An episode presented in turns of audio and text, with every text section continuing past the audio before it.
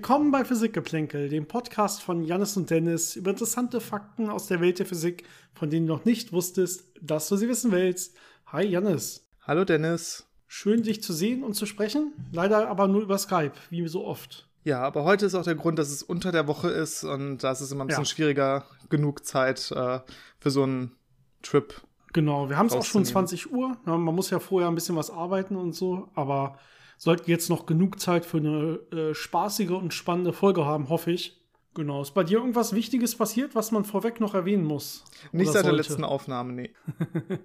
ja, die letzte Aufnahme hatten wir, glaube ich, am Wochenende, oder? Und jetzt haben wir. Ich bin mir nicht ganz. Oder nee, war das Donnerstag? Irgendwann spät letzte Woche. Wir haben jetzt Montag, den 22.11. Das heißt, äh, diese Folge wird wahrscheinlich dementsprechend erst in sechs Tagen rauskommen. Mhm sind wir mal wieder relativ früh, was vor allen Dingen daran liegt, dass ich am Wochenende keine Zeit habe. Irgendwann müssen wir es ja machen. äh, deswegen einfach mal unter der Woche an einem Montag. Das passiert uns selten, aber ab und zu mal. Ich würde einfach mal, wenn du nichts dagegen hast, äh, direkt mit äh, spannenden Fragen von unsere, unserer Zuhörer starten, die uns erreicht haben. Mhm. Wie immer vorweg einmal, wenn ihr uns auch Fragen schicken wollt, wie immer entweder an unsere E-Mail-Adresse physikgeplänkel.gmail.com, physikgeplänkel zusammengeschrieben, geplänkel mit AE oder natürlich über unsere Social Media Kanäle auf Facebook und Instagram. Da könnt ihr uns einfach äh, Nachrichten schicken. Die lesen wir auch und entweder wir beantworten sie oder wir nehmen sie halt jetzt hier in diesem Podcast dran, so wie die, die ich äh, jetzt ansprechen werde. Und die erste E-Mail, die uns erreicht hat, kommt vom Enrico. Vielen Dank dafür. Und ich versuche das mal ein bisschen zusammenzufassen. Es geht bei ihm um Navigation im, in unserem Sonnensystem. Das heißt, ähm, wenn wir jetzt zum Beispiel einen Satelliten oder sowas äh, in unserem Sonnensystem irgendwo hinschicken wollen, irgendwo platzieren wollen oder so, wie machen wir das überhaupt? Wie fliegt der am besten? Und im Prinzip hat er das ein bisschen unterteilt. Seine äh, erste Frage dreht sich ein bisschen um den Lagrange-Punkt, in seinem Fall Lagrange-Punkt 2, den L2. Wir hatten äh, für Leute, die das ein bisschen näher interessiert, eine eigene Folge über die Lagrange-Punkte, meine ich. Da kann man, das kann man mal googeln, da findet man die.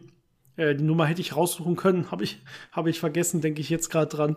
Ähm, aber da haben wir eine Folge drüber, die hieß, glaube ich, Lagrange-Punkte. Nicht Lagrange-Mechanik. Nee, mehr, mehr, nee, das war eine eigene wichtig. Folge, aber eine andere Folge. Wir hatten, glaube ich, eins oder mehr Körperproblem oder sowas. Das oder zwei Körperproblem. Ja, ähm, also ihr findet die schon. Aber da haben wir genau darüber näher gesprochen. Was sind eigentlich die Lagrange-Punkte? Wie viele gibt es und wofür kann man die so benutzen? Ähm, die Frage ist jetzt ein bisschen kürzer, deswegen kann man die auch kurz dran nehmen. Ähm, nämlich, ähm, warum hält so ein Satellit zum Beispiel im L2 an, obwohl es doch extrem schnell von der Erde weg und äh, dann ja auch um die Sonne und so weiter fliegt. Wie kann das überhaupt sein, dass es entweder am L2 anhält oder auch später zum Beispiel am Mars oder an anderen Planeten anhält, wenn man so will? Ja, ich glaube, die erste äh, wahre Aussage, die man dazu machen kann, ist, dass so ein Satellit oder so ein Raumschiff äh, von alleine nur dann anhält, wenn es auf den Planeten draufknallt.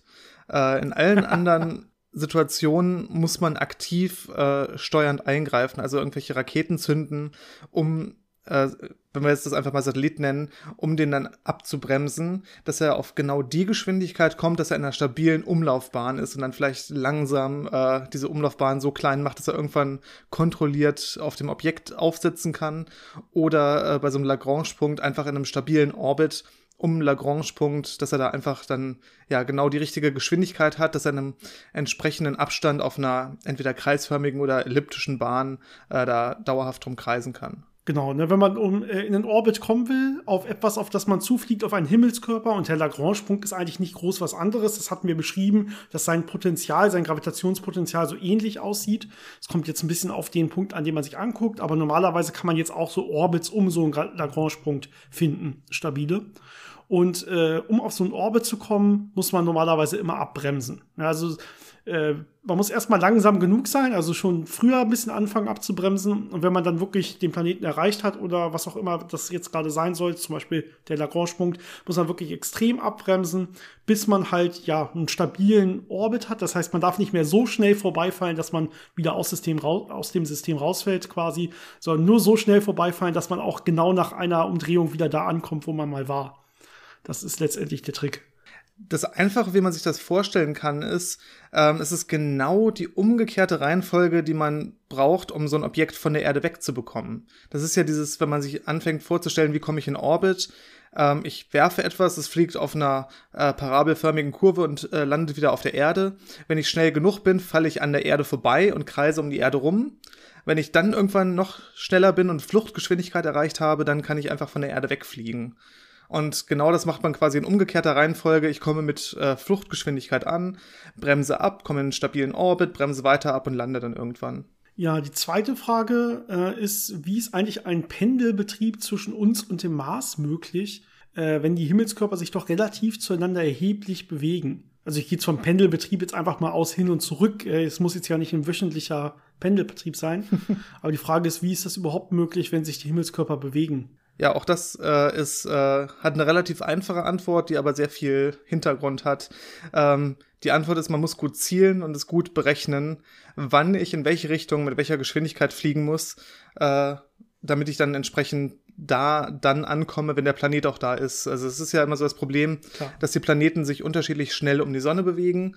Ähm, das heißt, man muss schon äh, einfach vorausberechnen, wie man fliegt und wie sich der andere Planet bewegt und äh, dass man das dann so trifft, dass sich dann die beiden Flugbahnen quasi schneiden und dann, äh, wenn man nah genug an dem Planeten ist, kann man wieder die gleiche Geschichte machen, abbremsen in Orbit und dann ist man da. Genau, da drin steckt natürlich, dass man eventuell auch warten muss, ne? dass das nicht zu jeder Zeit möglich ist, denn wenn die wirklich extrem doof gerade zueinander stehen, macht es eventuell keinen Sinn, jetzt loszufliegen, sondern dann warte ich eventuell lieber noch mal ein, zwei Tage oder so, bis sich die wieder ein bisschen angenähert haben äh, so dass ich dann äh, deutlich einfachen, äh, einfachen Weg habe, denn Energieminimierung ist ja immer das Beste, was man eigentlich so machen will.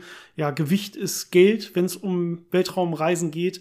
Und äh, in dem Fall heißt Gewicht ja Treibstoff und deswegen will man immer Energie beziehungsweise Treibstoff minimieren, Energieverbrauch, Treibstoff ja, das heißt, da wird man sich dann schon überlegen, was ist denn jetzt so in der nächsten Zeit das günstigste Fenster, äh, was wir kriegen können, wo, wo das Ganze wirklich treibstoffsparend wird, äh, wenn man so will. Denn äh, zum Glück haben ja Erde und Mars nicht dieselbe Umlaufdauer, sondern da ist ja fast ein Faktor 2 zwischen.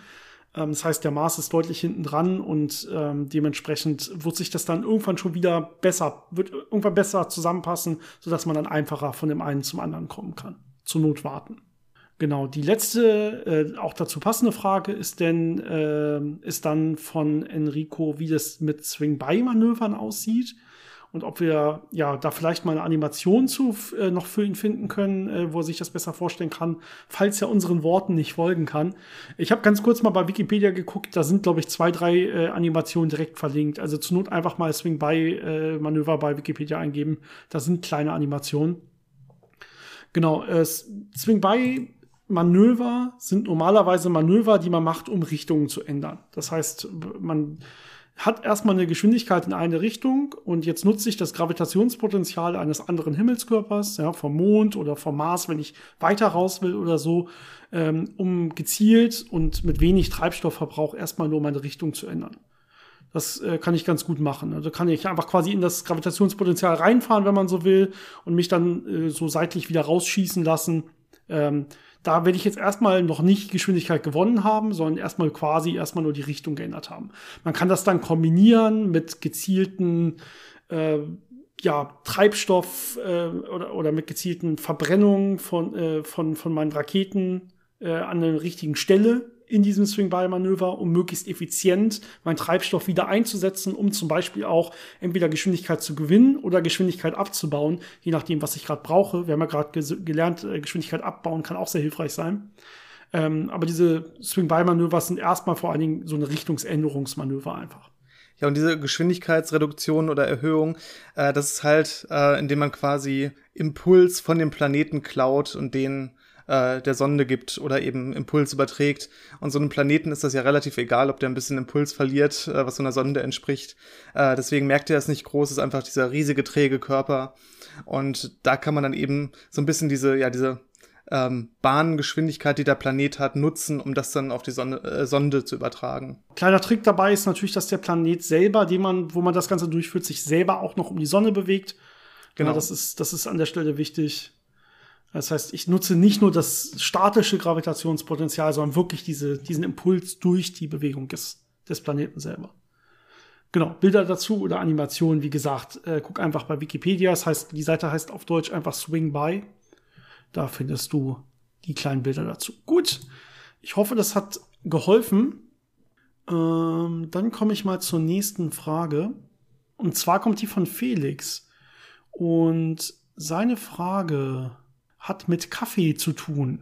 Und äh, zwar schreibt er, er ist letztens vor seinem Kaffee gesessen in der Früh und hat uns zugehört, was natürlich sehr lobenswert ist. Und da fiel ihm auf, dass die Crema nach außen zum Tassenrand strebt und je näher sie ihm kommt, immer mehr beschleunigt. Jetzt hat er mal von der dunklen Energie gehört und dass das irgendwie so größer wird, desto weiter entfernt es ist. Er ist sich aber selber relativ sicher, dass das nicht dunkle Energie ist an der Stelle. Aber er fand den Vergleich wahrscheinlich relativ witzig, äh, finde ich genauso. Aber seine Frage ist im Prinzip, äh, was könnten da die Hintergründe sein? Was kann da wirklich passieren, wenn ich so einen Tropfen Crema quasi jetzt auf meinem Kaffee hätte? Ich meine, es wäre schon sehr schön, wenn man so dunkle Energie äh, messen und nachweisen könnte. Aber leider funktioniert das nicht. Ähm, aber solche Sachen sind teilweise fast genauso geheimnisvoll wie dunkle Energie.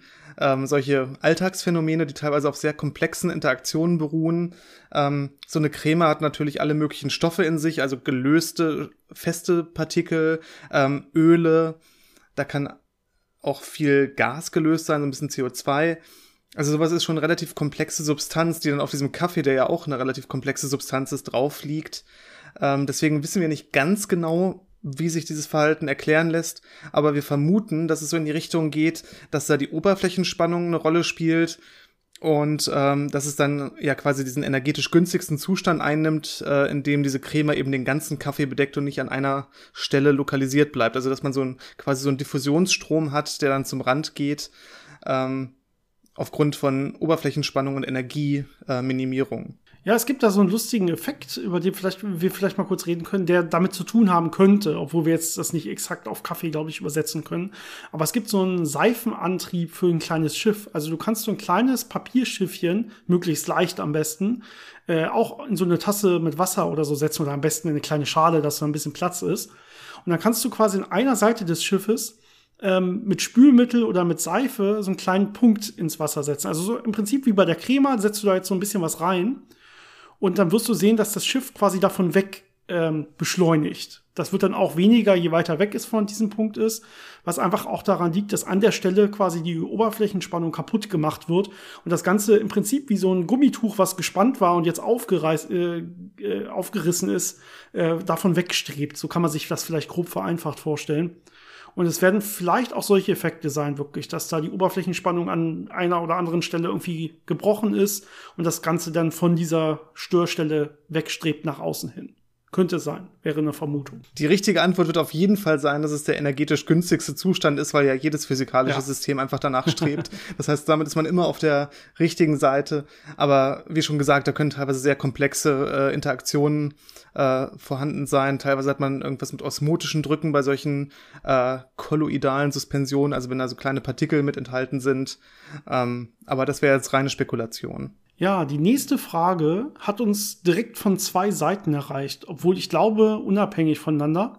Denn äh, die eine Frage kam per E-Mail von Christian und die andere kam per Instagram vom Sandro. Und es ist eigentlich dieselbe Frage, aber Christian verweist nochmal explizit auf einen anderen Podcast, den er sich angehört hat, wo diese Frage aufkam nämlich der gefühlte Fakten-Podcast, der ich glaube sogar ein bisschen größer ist als unserer, muss ich sagen. Aha. Äh, nämlich die Folge Zettelverschwörung heißt sie, glaube ich. Ähm, da kam wohl ab Minute, wer es nachhören will, 17.30, also 17 Minuten 30 Sekunden, ähm, kam die Frage auch auf, die uns danach auch nochmal Sandro per Instagram gestellt hat. Nämlich, wie ist denn das eigentlich, wenn wir einen Tunnel im, durch die Erde graben, durch den Mittelpunkt der Erde von einer Seite zur anderen. Und äh, in beiden Fällen war das sehr idealisiert auch beschrieben und gestellt, die Frage. Also nicht, wie wäre das in der Realität, muss man da irgendwie mit einem flüssigen Kern und mit viel Hitze und Magnetfeldern und so kämpfen, sondern was wäre jetzt einfach nur gravitativ quasi, was würde passieren, wenn wir so eine perfekte Vakuumröhre hätten, ohne Reibung. Ja, Reibung muss man natürlich vernachlässigen in so einem Beispiel. Ähm, und äh, jetzt hätten wir so eine Röhre durch, den, durch die komplette Erde durch, durch den Mittelpunkt und wir würden oben reinspringen. Was würde passieren? was jeweils vermutet wurde oder gesagt wurde, was aber offensichtlich nicht ganz so einfach zu glauben ist, ist, dass man, wenn man an der anderen Seite wieder rauskommt, dass man da keine Geschwindigkeit hat. Kann das sein? Warum ist das so? Genau, also man kann sich das so ein bisschen vorstellen wie so ein großes Pendel, das man hat. Ähm, die Rückstellkraft ist quasi die Gravitation und man steht jetzt auf der Erdoberfläche, ist quasi maximal ausgelenkt. Ähm, dann fällt man, baut Geschwindigkeit auf, verliert äh, potenzielle Energie, äh, wenn man gerade durch den Erdkern durchgeht, hat man die maximale kinetische Energie, keine potenzielle Energie mehr. Und dann rauscht man auf der anderen Seite raus, bis man da an der Erdoberfläche ankommt und wieder maximale potenzielle Energie hat und keine kinetische Energie. Also es ist wie so ein typisches äh, ja, Halfpipe-Beispiel oder ähm, was man auch in der Schule schon teilweise gemacht hat, diese einfachen Versuche mit kinetischer und potenzieller Energie. Und nichts anderes ist das in dem Fall auch. Äh, was ganz interessant dabei ist, ähm, die Periode, also wie lange man braucht, um einmal hin und zurück zu äh, fallen bei der Erde, das sind 84 Minuten, wenn wir auf der Erdoberfläche anfangen. Das kommt relativ gut mit der Zeit hin, die die ISS zum Beispiel braucht, um einmal um die Erde herumzufliegen. Das sind auch so um die 90 Minuten. Da spielen natürlich ein paar andere Faktoren noch eine kleine Rolle, weil das nicht ideal ist. Aber äh, von der theoretischen Seite her macht es keinen Unterschied, ob ich durch die Erde durchspringe und hin und her äh, oszilliere oder ob ich in einem Orbit um die Erde kreise. Ähm, das ist beides mal die gleiche äh, Periodendauer für einen Umlauf, also für einmal auf die andere Seite und wieder zurückkommen. Ja, das ist schon interessant. Ne? Das heißt, wäre die ISS quasi bei Höhe Null, hätte sie genau dieselbe Periode. Da sie ein bisschen höher ist, hat, braucht sie ein klein bisschen länger. Das hat sie nicht 84 Minuten, sondern irgendwie knapp über 90 Minuten. Und je höher man geht in den Orbit, desto länger braucht man im Prinzip für, für, so, ein, für so eine Runde. Aber genau, also das heißt, einmal durchspringen ist, als würde ich mich einfach äh, in einem Orbit befinden, direkt über der Oberfläche, wenn ich so, wenn, wenn man so will. Klar, jetzt kann man natürlich irgendwann noch äh, anfangen, realistisch darüber nachzudenken. Da macht das irgendwann natürlich überhaupt keinen Sinn mehr. Ne? Das ist, ist schon klar. Da sind viele Sachen. Ich glaube, der größte Tunnel, ich weiß jetzt die Tiefe nicht, aber es ist quasi komplett vernachlässigbar, wenn ich mir die Erde angucke. Zwölf Kilometer ist, glaube ich, so das tiefste. Tief, ja, wir können nicht sehr tief reinbohren in die Erde auf jeden Fall. Ähm, und irgendwann kommt man dann, wie angesprochen, zu den ganzen anderen Effekten, hohen Drücken, ja. äh, das das Hauptproblem ist. Ja, die, die Sachen sind ja nicht einfach so flüssig, die sind ja so flüssig, weil es da so hohe Drücke und deswegen auch so hohe Reibung und Wärme und sowas gibt. Das heißt, man selber würde dann ja wahrscheinlich auch diese hohen Drücke äh, annehmen und flüssig werden. das, das heißt, das würde einem nicht so gut tun. Genau. Aber in der Theorie ist das so. Und du hast ja gesagt, es gibt da offensichtlich eine Periode. Ja, das ist natürlich, wenn ich jetzt auf der anderen Seite wieder rauskomme und dann im Prinzip eine Geschwindigkeit von null habe, dann falle ich natürlich auch wieder zurück, wenn ich mich nicht festhalte. Das ist natürlich der Punkt hier an der Stelle. Also man müsste sich, wenn ich da oben dann rauskomme, auf der anderen Seite müsste ich mich schon irgendwie festhalten. Sonst werde ich einfach beliebig oft hin und her schwingen. Also beliebig oft zumindest, wenn es ohne Reibung ist. Ne? Ansonsten würde man natürlich nicht ganz so weit kommen. Und wie bei einem Pendel auch, würde es dann langsam ausschwingen. Und am Ende würde man dann mitten im Erdmittelpunkt quasi zur Ruhe kommen. Das, wäre wär so mit Reibung. Ja, nicht so, nicht so günstig. Genau, genau. Gut, ich hoffe, das hat diese beiden Fragen beantwortet, die da gestellt wurden von zwei Seiten. Und äh, vielleicht könnt ihr das einfach, wenn es die Leute interessiert, auch einfach mal an den Podcast Gefühlte Fakten weiterleiten, äh, diese Antwort. Na, wurde uns ja auch so zugetragen mit hört mal in den Podcast äh, Minute so und so, Folge so und so. Oh. Vielleicht probiert das einfach mal genauso. Vielleicht können die ja die Frage mit der Crema im Kaffee beantworten. Vielleicht. Eventuell. Ich, ich befürchte nicht, aber äh, gebt euer Bestes. Die nächste Frage hat uns von Julia über äh, per E-Mail erreicht. Und äh, sie hat etwas gelesen in der Geo über Quantenphysik und da wurde äh, der Doppelspaltexperiment mit Elektronen beschrieben. Kennt man vielleicht noch aus der Schule. Ja, klassischen Doppelspaltexperiment haben wir auch schon oft beschrieben mit Licht. Und irgendwann lernt man dann auch, dass äh, ja ähm, sich Materie auch wie Wellen verhalten kann. Und dann gibt es diesen klassischen Doppelspaltexperiment zum Beispiel auch mit Elektronen und nicht nur mit Licht selber. Denn auch Elektronen können ja interferieren unter gewissen Voraussetzungen. Das hatten wir, glaube ich, auch schon öfter beschrieben. Und Ihre Frage ist aber eigentlich ein bisschen eine andere. Sie hat nämlich im Prinzip eine Beschreibung, ähm, wie denn das ist, mit wann ist es Welle und wann ist es Teilchen. Und diese Beschreibung hat sie nicht so ganz verstanden. Ich glaube, wir hatten es auch schon öfter mal erwähnt, aber das ist nun mal so. Nicht jeder kann immer alle Folgen gehört haben, deswegen machen wir das immer gerne, dass wir einfach noch mal öfter über Sachen reden. Sie sagt, normalerweise ist die Beschreibung so, erst wenn Elektronen beobachtet werden, dann entscheiden sie sich für einen Spalt. Also sprich, dann äh, erscheinen sie als Teilchen und ohne Beobachtung würden sie als Welle erscheinen. Ihre Frage wäre jetzt, was bedeutet in diesem Zusammenhang eigentlich dieses beobachtet? Ja, die Autoren von Sachen, die sie so liest, verpacken es oft so, als ob die Elektronen das irgendwie merken würden, dass jemand zuschaut äh, und dass sie dann die Wellenform aufgeben und zum Teilchen werden. Das klingt irgendwie falsch, so kann es ja nicht so richtig sein. Äh, ja, also man beobachtet das Experiment ja auch, wenn man, wenn da Wellen sind in Wirklichkeit, ne, da, da hört es dann schon auf, dieses Bild. Also irgendwie klappt das nicht so ganz. Was bedeutet dieses beobachtet in der Quantenmechanik eigentlich? Ja, beobachten ist ja immer eine Messung zu machen. Also in der Quantenmechanik ist die Messung so das fundamentale Konzept. Und eine Messung ist immer, ich habe eine Wechselwirkung und äh, das gibt mir dann ein Ergebnis. Und bei einem, Elektron zum Beispiel ist das so, wenn ich das beobachte, kann ich entweder ein Photon nehmen oder ein anderes Elektron und ich streue das zum Beispiel an diesem Elektron. Und diese Streuung gibt mir dann Informationen, indem ich zum Beispiel das äh, Photon detektiere äh, und das seine Richtung geändert hat und dann weiß ich, aha, da ist ein Elektron äh, mit dem Impuls in der Richtung geflogen. Dann habe ich das Elektron gemessen, aber dazu war es eben nötig, dass dieses Photon mit dem Elektron interagiert hat, um quasi diese Information zu übernehmen und mir zugänglich zu machen. Das andere ist natürlich, ich kann das Elektron irgendwo absorbieren äh, dann habe ich einen Ladungspeak äh, irgendwo in einem Messgerät. Auch dann habe ich das Elektron gemessen, äh, indem ich ja auch wieder die Wechselwirkung mit meinem Detektormaterial beobachtet habe. Das heißt, es ist immer ein aktiver Prozess, äh, diese Messung, wo man wirklich das, das Teilchen beeinflusst und wirklich einmal dran rüttelt und guckt, aha, hier ist wirklich ein Teilchen.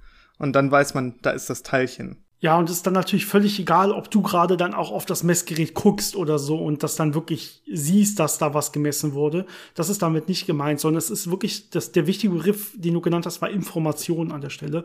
Es ist, dass die Information durch diese Messung nach draußen gelangt und rein theoretisch überhaupt jetzt erst abrufbar wäre. Ja, ob du jetzt das Ganze so designt hast, dass du auch wirklich nachher ein Mess, eine Messung kriegst, einen Messwert kriegst, den du dir aufschreibst, äh, oder äh, ob das Ganze von irgendeinem technischen Rauschen überlagert wurde oder du gerade gar nicht im Raum bist, das ist eigentlich völlig egal.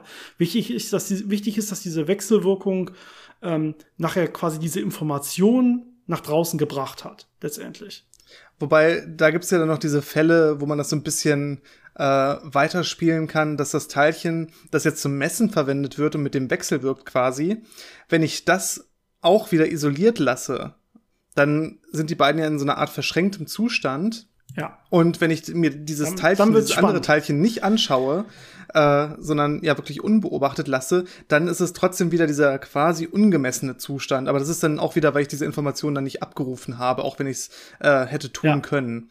Aber so ganz grob als erste Idee ist es wirklich immer, äh, ich trete in eine Wechselwirkung mit Teilchen und dadurch messe ich sie. Und dadurch interagiere ich natürlich auch mit ihnen. Wir haben dazu, glaube ich, also für diese komplizierteren, lustigeren Fälle, wo es dann wirklich komplex wird, hatten wir, glaube ich, mal eine eigene Folge. Ja, das waren diese Quantenradierer und sowas. Ich weiß aber nicht mehr, wie, wie die Folge hieß. Ja, wahrscheinlich irgendwie so. Warte, ich, ich kann mal ganz kurz. Äh, ja, so hieß sie. Äh, ich habe nachgeguckt. Wir Moment, können die Zeit recht? kurz rausschneiden, würde ich sagen.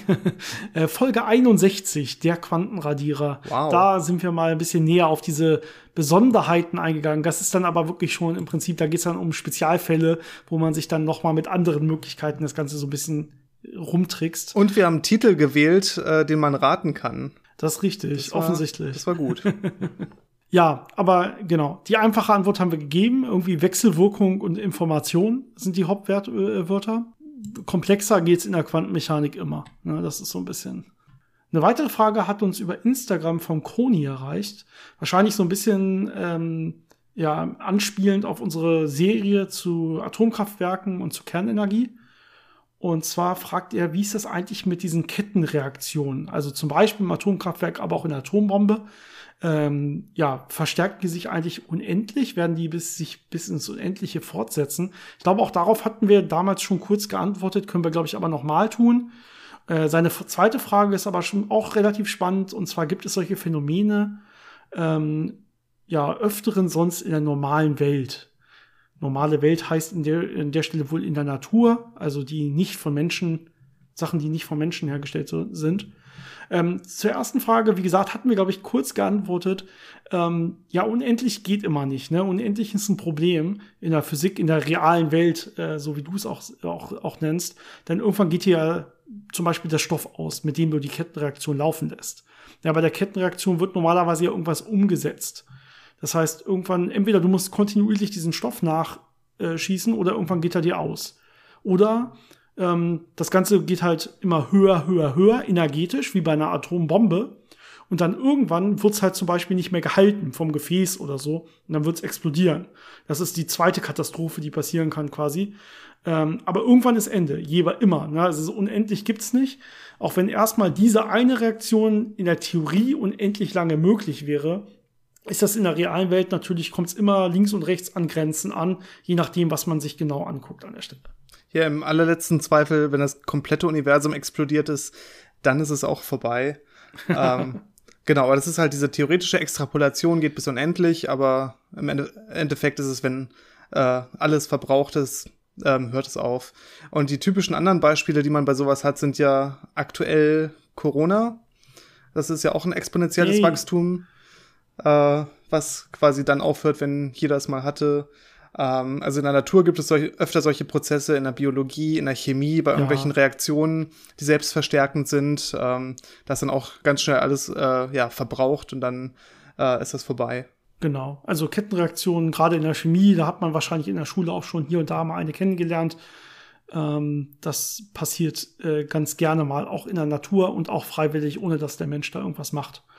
Meist braucht es eine initiale Zündung und wenn diese initiale Zündung passiert ist, dann kann es quasi von sich aus weiterlaufen, weil im Prinzip im, nach einer Reaktion am Ende wieder das Anfangsprodukt steht. Das ist ja so das Merkmal einer Kettenprodukt, äh, Kettenreaktion. Und dann kann es halt fortgesetzt werden, solange die Bedingungen noch so sind, wie sie am Anfang waren. Gut, ich würde sagen, ich glaube, das war's mit den Fragen. Ähm, ich würde sagen, dann sind wir eigentlich soweit, mit dem heutigen Thema zu starten. Mhm. Denn heute soll es ja um CO2 in der Atmosphäre gehen. Oder natürlich besser gesagt, man will es da ja nicht haben. Das heißt, vielleicht um äh, Ideen, wie man es da wieder rauskriegen könnte. Vielleicht muss man erstmal vorweg sagen, im Prinzip muss man da über zwei komplett verschiedene Sachen reden. Man muss das Ganze ein bisschen zeitlich einteilen.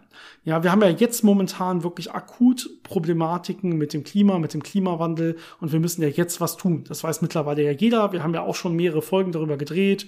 Äh, IPCC-Bericht und äh, Nobelpreis hatten wir, glaube ich, schon eine Folge darüber und so weiter. Mhm.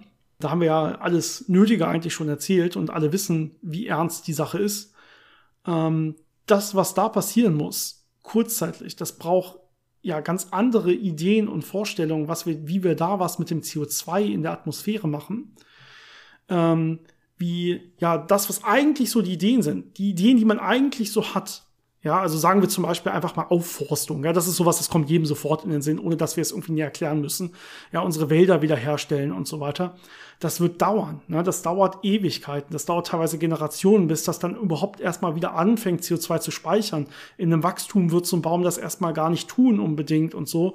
Ähm, das heißt, da äh, denkt man eher in der Größenordnung 50 bis 100 Jahre. Vor allem ist ja auch das Problem äh, bei Aufforstung, dass ja immer die Gefahr besteht, äh, dass gerade jetzt auch mit äh, mehr Trockenperioden äh, mehr Waldbrände entstehen.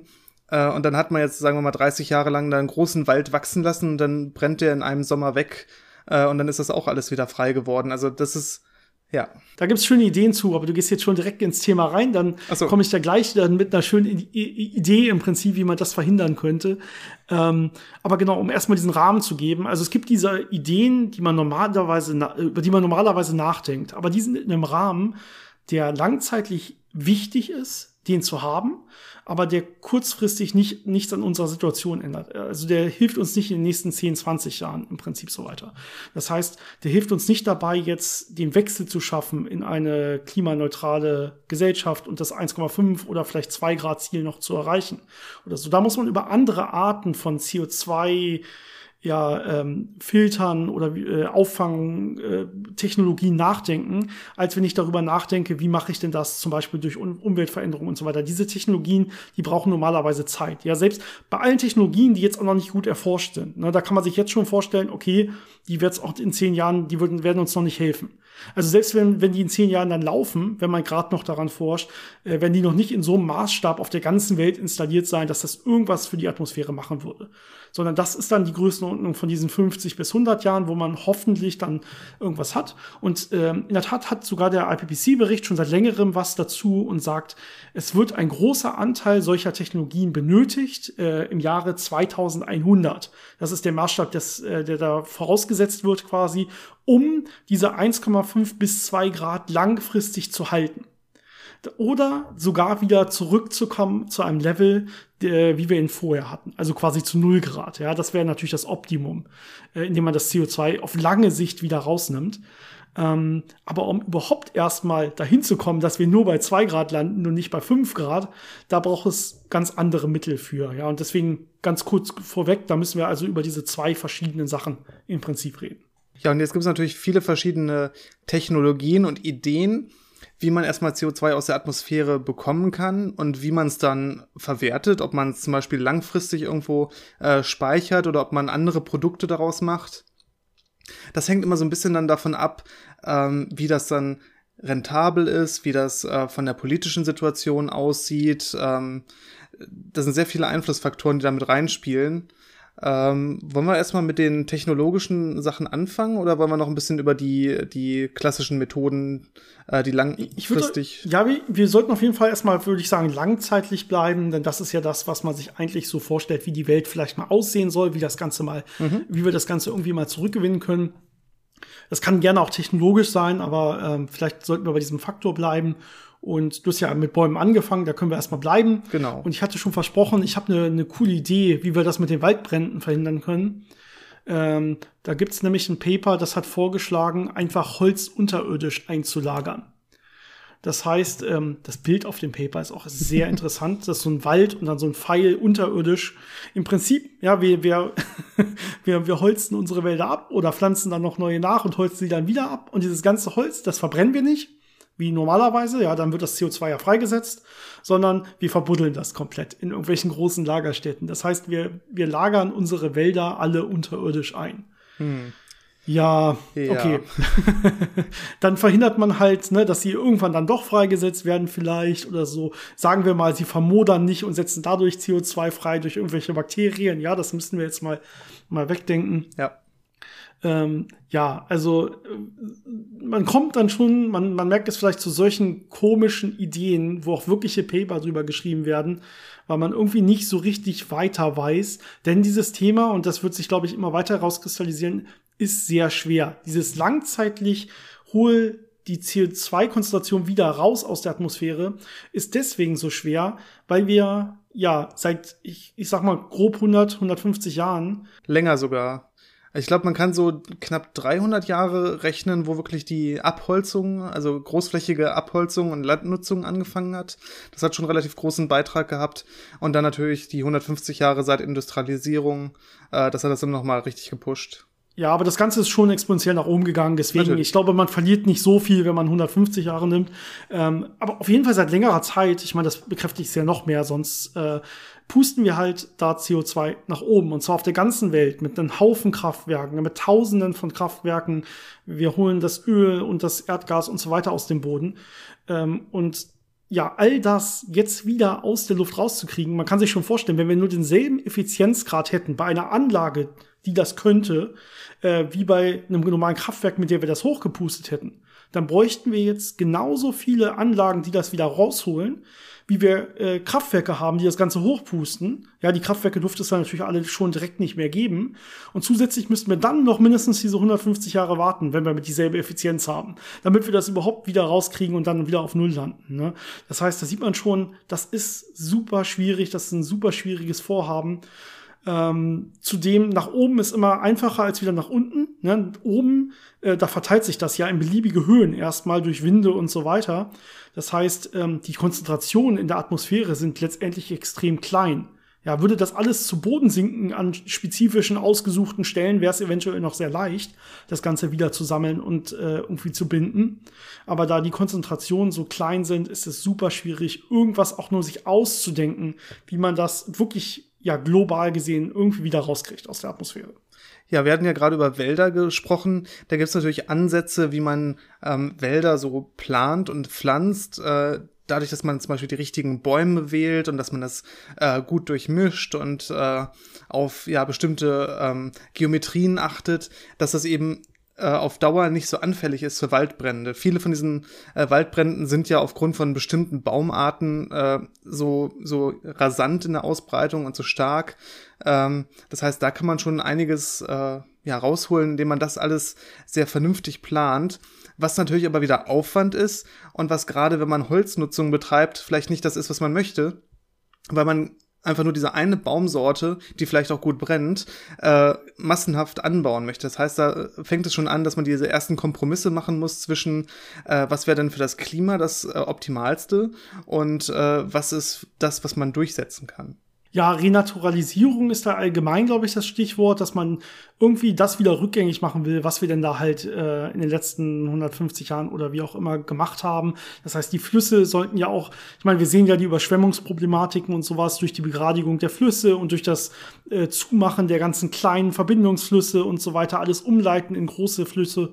Das heißt, äh, dieses Ganze wieder rückgängig machen. Dazu gehört dann auch die Wälder wieder, so wie du gerade beschrieben hast, äh, als Mischwälder aufzuforsten ähm, und so. Das wäre natürlich ein großer Schritt in diese Richtung, den man auf jeden Fall gehen muss. Ja, wir müssen da wieder ein bisschen zurückfahren. In die gleiche Richtung gehen auch äh, so Feuchtgebiete, also ähm, Moor- und Sumpflandschaften, aber auch so küstennahe Mangrovenwälder, die auch relativ viel CO2 speichern können. Aber natürlich sind das immer so ähm, Flächen, die typischerweise trockengelegt werden, äh, weil man da ja neue Weideflächen haben möchte, weil man Industrie da haben möchte, weil man Wohngebiete da haben möchte, weil man Küsten für andere äh, Geschichten nutzen möchte. Das heißt, äh, da ist typischerweise das Interesse, solche Gebiete eher loszuwerden. Ähm, aber es wäre nötig, äh, mehr davon wiederherzustellen und, und die auszuweiten, um eben möglichst viel CO2 damit speichern zu können. Ja, also man merkt schon, diese meisten Sachen, die wir ansprechen, die langzeitlich sind, haben eher damit zu tun, dass wir unsere Erde einfach besser behandeln ja. müssen. Ne? Dass wir wieder rückbauen müssen, dass wir das Ganze ja vernünftig behandeln müssen und nicht mehr abholzen und roden, äh, verbrennen und was auch immer was können, ja, sondern ja, besser behandeln, wieder renaturalisieren. Das ist eigentlich so der Hauptkern, den man hinkriegen muss in den nächsten, ich sag mal, 50 Jahren. In eine ähnliche ähm, Richtung geht auch, ähm, wie Landwirtschaft äh, funktioniert. Ähm, Problem ist zum Beispiel, man kann relativ viel CO2 in Böden und gerade auch so in Ackerböden speichern. Das kann aber nur funktionieren, wenn man ähm, ja die Erträge nicht ganz so extrem äh, versucht auszunutzen, zum Beispiel indem man äh, Zwischenpflanzen pflanzt, die dann äh, quasi mit untergepflügt werden und dann äh, ja CO2 gespeichert in den Boden bringen und dann für zukünftige Pflanzengenerationen wieder Nährstoffe zur Verfügung stellen. Ähm, aber sowas ist natürlich auch wieder eine Umstellung und äh, wenn man es äh, wirklich nur auf Gewinn ausbaut, äh, ist das typischerweise nicht das, was man machen würde.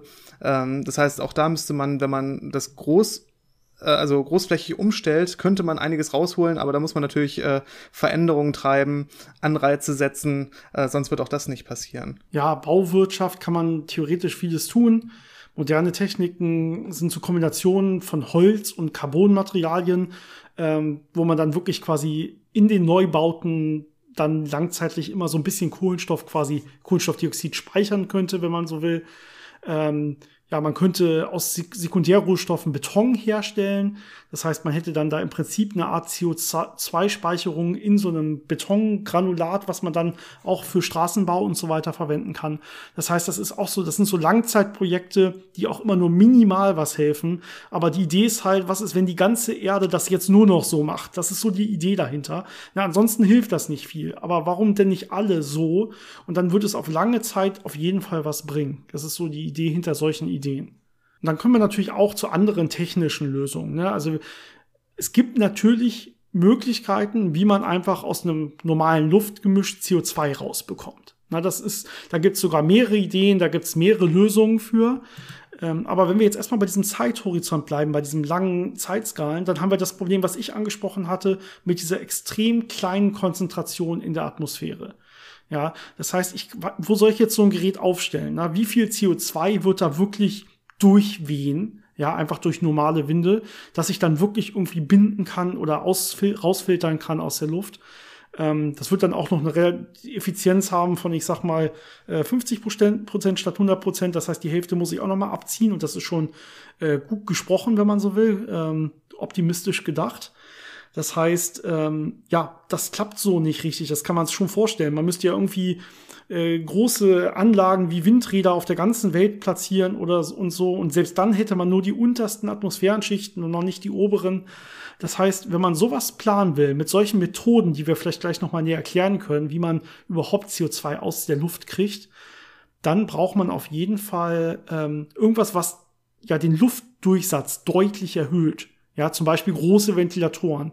Das heißt, ich muss irgendwie große Ventilatoren schon mal betreiben, die dann das Ganze in meinen Kohlenstofffilter quasi, in meinen Kohlenstoffdioxidfilter reinpusten und das da richtig schön mit hohem Tempo durchpusten, kontinuierlich, dass überhaupt die CO2-Konzentrationen, die da mein Filter sehen, so groß werden, dass es überhaupt irgendwas bringen könnte.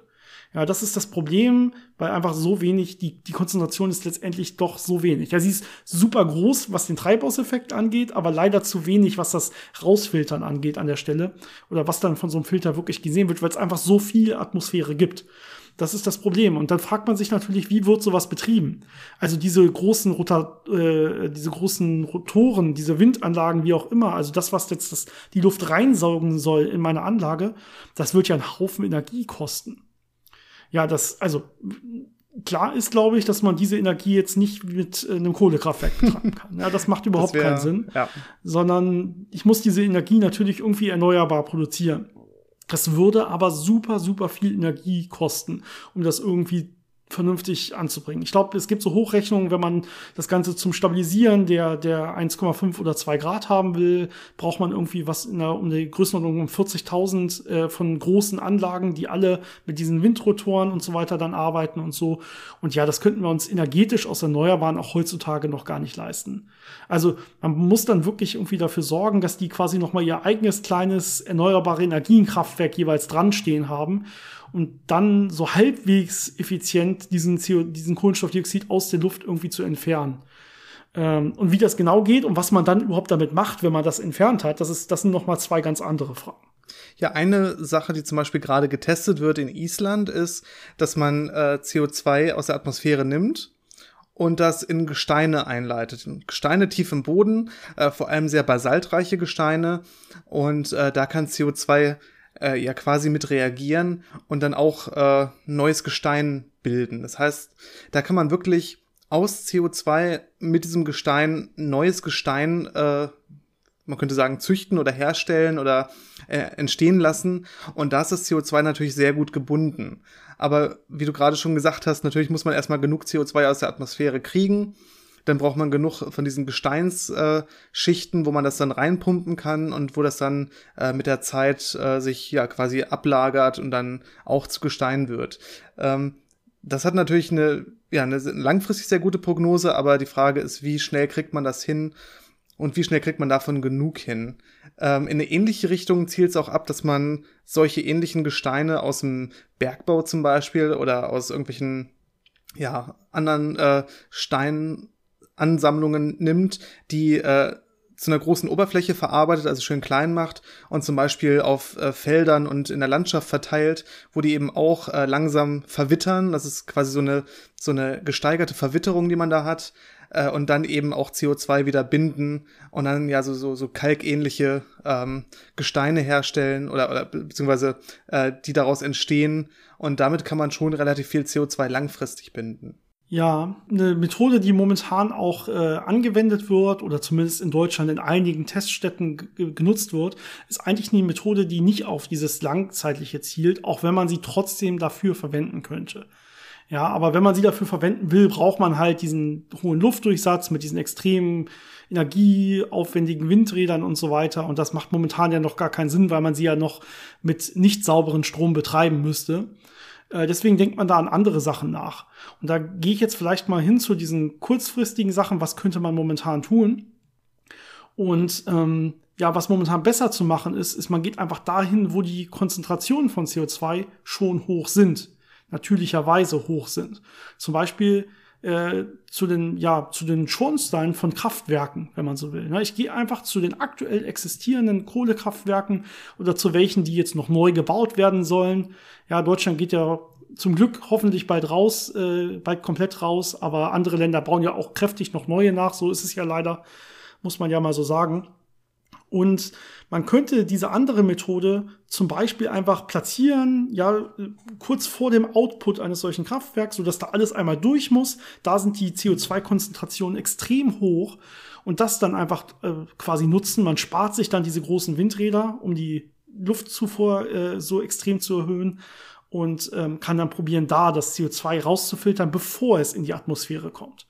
Ja, das ist natürlich so ein bisschen ein zweideutiges Schwert, wenn man so, also äh, zweideutiges Schwert, auch lustig. Ich mache auch lustige Wortspiele heute. Ist ein zweiklingiges Schwert? Schneidiges. Ja, ist es wirklich?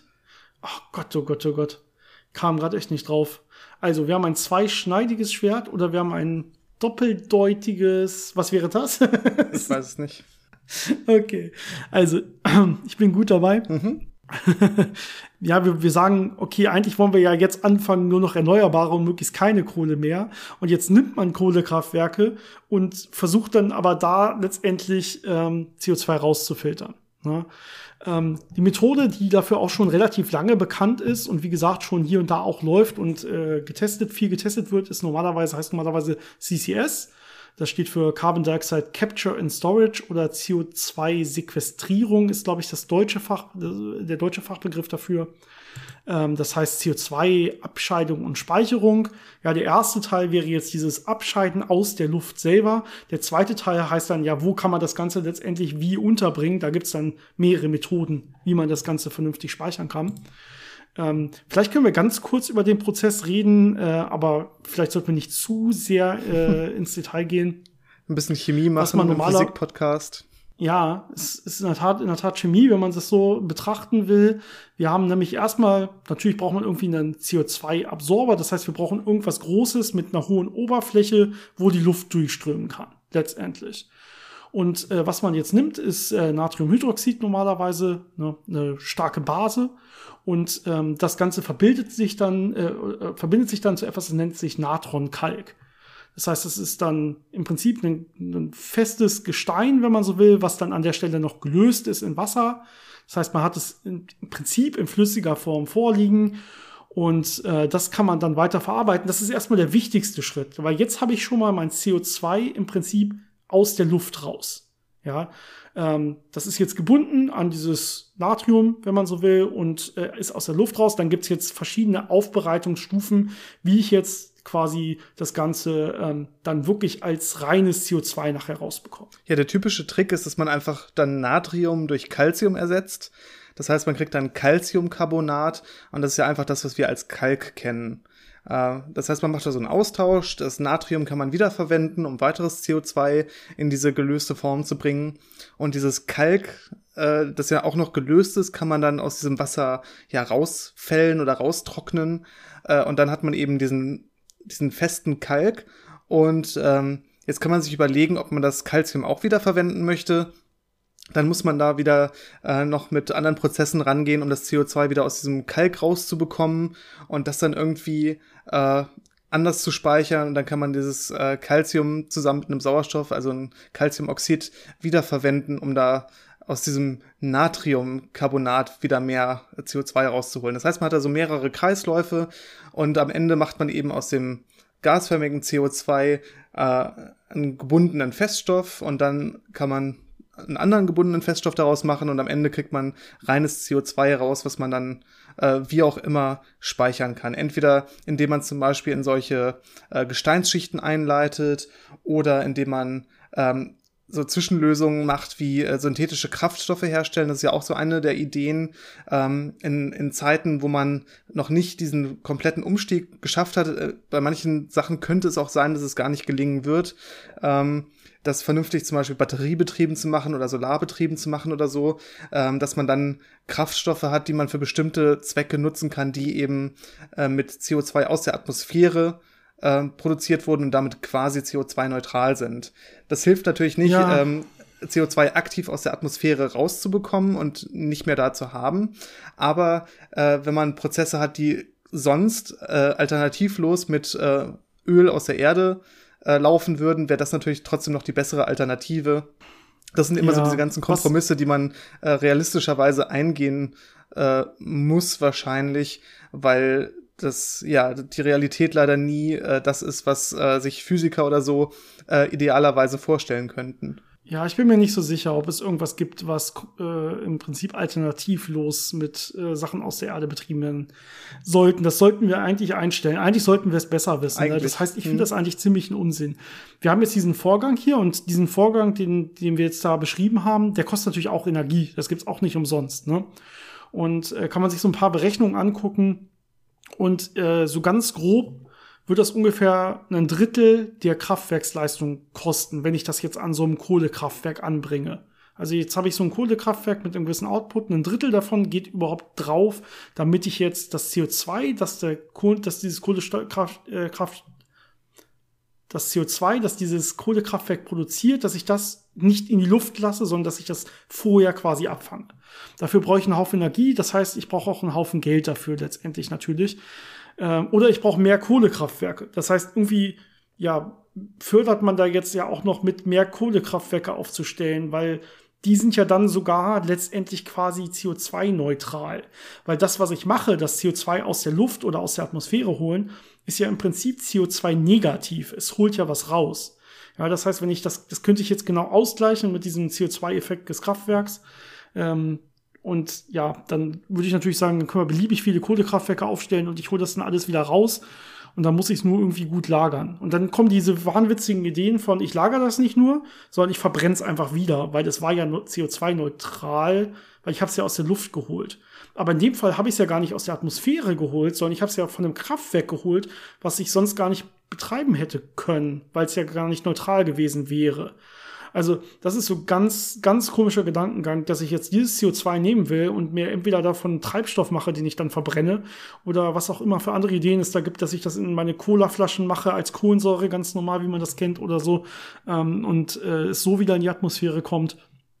Das sind, äh, ich glaube, auch kurzfristig keine gute Idee. Ich glaube, kurzfristig ist die Lösung schon, man stattet diese Kraftwerke damit aus, ähm, aber man muss zumindest dieses CO2 dann auch aus außerhalb der Atmosphäre lassen und nicht wieder in die Atmosphäre bringen. Das finde ich zumindest schwachsinnig. Dann kann man sich ein bisschen näher darüber Gedanken machen, wie man das Ganze speichert. Du hast ja schon damit angefangen. Also wenn man das jetzt nicht wieder in irgendwas verwandeln will, was man dann wieder verbrennt, sondern wenn man es wirklich speichern will, ähm, eine Sache, die immer gerne oder über die immer gerne nachgedacht wird, ist, man kann es ja vielleicht einfach auf den Grund der Ozeane versenken, wenn man so will. Äh, wenn man tief genug runtergeht, also wenn man Ozeane wählt, die tief genug sind an den Stellen, wo man, wo man hin will, dann sind die Drücke da groß genug, dass das CO2 da flüssig wäre. Ja, und das äh, ein bisschen schwerer ist als Wasser, sollte es quasi einfach unten bleiben, also die Dichte ein bisschen höher ist. Ja, das heißt, eigentlich würde man jetzt erwarten, dieses CO2 würde jetzt im Prinzip da äh, unterhalb der Ozeane sich dann da ansammeln. Das wäre so ein gutes Depot äh, für flüssiges CO2 und äh, man hofft dann einfach, dass es A nichts mit den Meeren macht und dass es B nicht wieder irgendwie an die Oberfläche kommt durch irgendwelche anderen Natureffekte oder Katastrophen oder so oder zumindest so langsam wieder an die Oberfläche kommt, ähm, dass wir dann diese Probleme nicht mehr haben. Wenn es erst ne, in ein paar hundert Jahren in die Oberflächen kommt, sieht es ja vielleicht schon wieder besser aus. Ja, das ist immer diese Schwierigkeit bei solchen Sachen, äh, wirklich abschätzen zu können, wie sicher ist das und welche anderen Effekte hat das möglicherweise auf die Umwelt? Ähm, das ist gerade bei diesen Geschichten ein sehr großes Abwägen, weil man ja das Klima schützen möchte, aber man will ja die Umwelt auch nicht zerstören. Ähm, deswegen äh, würde man natürlich dann versuchen, möglichst entweder sehr gute Risikoanalyse für sowas zu haben oder vor allem auf die Sachen zu setzen, wo man wirklich sicher weiß, ähm, da hat das CO2 den und den Effekt und ich weiß, es ist da so lange gespeichert Und die negativen Auswirkungen sind halt äh, begrenzt auf äh, irgendwelche Geschichten. Ja, man könnte es natürlich auch einfach im Kalk oder in anderen Gesteinsformen äh, gespeichert lassen und das irgendwo lagern. Ja, man könnte ja, ja irgendwo große Gruben oder so machen, um das da zu lagern. Man kann auch das Ganze reinpumpen wieder unter die Erde. Ja, man könnte irgendwelche alten, le mittlerweile leeren Magmahöhlen, äh, Magmakammern unter der Erde nehmen. Man kann irgendwelche leer gepumpten Erdgashöhlen unter der Erde nehmen. All solche Sachen gibt's da als Ideen. Äh, dann ist auch immer die Frage, wie sicher ist das Ganze, wie kriege ich das vernünftig zu und so. Aber klar, über sowas muss man sich halt nachher Gedanken machen. Wie kriege ich das irgendwie wieder unter die Erde, weil oben kann es irgendwie nicht sein. Ja, also insgesamt sieht man auf jeden Fall, das ist alles super schwierig. Ja, und kurzfristig wirklich große Mengen aus der Atmosphäre kriegen wir nicht. Ja, das ist ziemlich ausgeschlossen. Was wir kurzfristig machen können, ist, dass wir das, was jetzt noch in die Atmosphäre geht, dass wir das minimieren, dass wir das reduzieren. Und das sollte man auch so schnell wie möglich in Angriff nehmen. Und man sollte natürlich so schnell wie möglich diese Sachen, die wir langfristig brauchen, die sollte man jetzt anwerfen. Na, sonst wird's natürlich nichts. Ne? Wenn man erst in 50 Jahren anfängt, die Wälder aufzuforsten äh, oder alle anderen Technologien zu erforschen, die man dann so möchte, um Sachen dann auch langfristig aus der Atmosphäre wieder rauszuholen, ähm, dann ist es auch zu spät. Das heißt, mit den Sachen jetzt anfangen, viel, viel, viel mehr Geld als bisher in die Forschung stecken. Ja, gibt es viele Ideen, wie man das machen könnte, äh, damit man das Ganze auch für die Privatwirtschaft äh, deutlich attraktiver macht. Ne? Kohlepreis oder CO2-Preis, Kohlepreis. CO2-Preis ist natürlich auch eine, eine gute Sache. Wie wäre es mit einem realen CO2-Preis? Ne? Das, was es was der Klimawandel letztendlich wirklich die Weltwirtschaft kosten wird, wenn das die Unternehmen wirklich äh, pro Tonne CO2 zahlen müssten, würde, würden, glaube ich, die meisten Kraftwerke heute schließen. Na, dann hätte die Welt andere Probleme. Das ist immer diese Abwägung, die man natürlich treffen muss, wirtschaftlich äh, und äh, mit der Natur und so. Das wäre so ein Rat, wo man dran gehen kann, wo man sagt, okay, wenn wir den CO2-Preis deutlich erhöhen, dann würde es auch für die Firmen deutlich attraktiver machen, solche Sachen zu entwickeln. Und letztendlich könnte man ja auch sagen, für alles, was man rausnimmt aus der Atmosphäre, ja, kriegt man dann diesen CO2-Preis pro Tonne. Ja, das ist ja genau das, äh, der gegenteilige Effekt. Und ich glaube, es gibt auch äh, bereits äh, Bereiche, wo das gemacht wird, dass das dann finanziell unterstützt wird, dass man CO2 wieder rausholt aus, aus der Atmosphäre. Ich glaube, das sollte man noch deutlich äh, ja, finanziell attraktiver machen, damit da wirklich großes Geld reingeht. Aber auch da sieht man natürlich sofort, äh, dass dann auch alle in einem Strang ziehen müssen. Ähm, weil wenn das dann so läuft, wie äh, das früher ja mit, mit ähm, mit, mit so Steuergeldern zum Beispiel äh, lief und auch immer noch läuft, dass äh, bestimmte Länder dann sich da ähm, ja quasi eine, eine Ausnahme schaffen und dann alle Firmen dahin wandern, dann hilft das auch nichts, wenn man in vielen Ländern das hat, dass sie sagen, okay, wenn du CO2 verbrauchst hier, dann musst du das bezahlen, aber dann gibt es einige, wo du das nicht musst und dann wird alles dahin verlagert, äh, dann wäre es natürlich äh, nicht wirklich hilfreich. Das heißt, da muss man wirklich sehen, dass das ähm, global alles mit, mit den gleichen Maßstäben gemessen wird, alles mit äh, gleichen Richtlinien äh, betrieben wird, dass das dann wirklich effizient äh, funktioniert. Ja, also äh, die ganze Welt hat da wirklich einen großen Weg vor sich, den sie irgendwie ja meistern muss, hoffentlich. Äh, Problem ist immer, da muss ja jeder mitspielen. Ne? Es hilft nichts, wenn wir hier alles abschalten und in China werden weiter die Kohlekraftwerke gebraucht. Das ist allerdings jetzt kein Argument dafür, dass wir hier nicht alles abschalten. Das ist ein Argument dafür, dass wir in China bitte die Sachen auch abschalten. Ne? Das darf man wieder nicht falsch deuten. Ähm, ja, es ist alles äh, schwierig. Und mal gucken, wo wir nachher landen. Ob wir nachher bei den zwei Grad landen oder ob wir eher bei den vier fünf Grad landen und äh, deswegen die Menschheit richtige Probleme bekommt. Aber solche Technologien sind auf jeden Fall nötig. Das hat, wie gesagt, der Weltklimarat selber auch schon gesagt. Ähm, aber die helfen uns gerade nicht. Ja, also jetzt gerade werden Technologien nicht mehr verhindern, dass das Ganze nach oben schnellt. Da müssen wir andere Sachen machen. Das soll nochmal zum Abschluss noch einmal gesagt sein. Ähm, diese ganzen Technologien, äh, wie dieses, äh, das, dieses, man nennt es auch Direct Air Capture, also das, was ich angesprochen habe, dass man CO2 aus der Luft holt, das ist für diese langzeitliche Stabilisierung 100 Jahre, das ist nichts für jetzt. Wir müssen jetzt andere Sachen machen. Wir müssen jetzt aufhören, das Ganze in die Atmosphäre zu pusten, um noch neue Sachen hinterherzuschieben. Das ist erstmal der wichtigste Schritt. Und dann, wenn man das abgestellt hat, überhaupt noch Neues hinzuschießen, dann kann man sich auf lange Sicht quasi fragen, wie kriege ich das wieder raus? Äh, so dass ich das zurückdrehen kann, was ich bis hierhin angerichtet habe. Aber natürlich sollte man jetzt anfangen, äh, da die Lösung zu finden.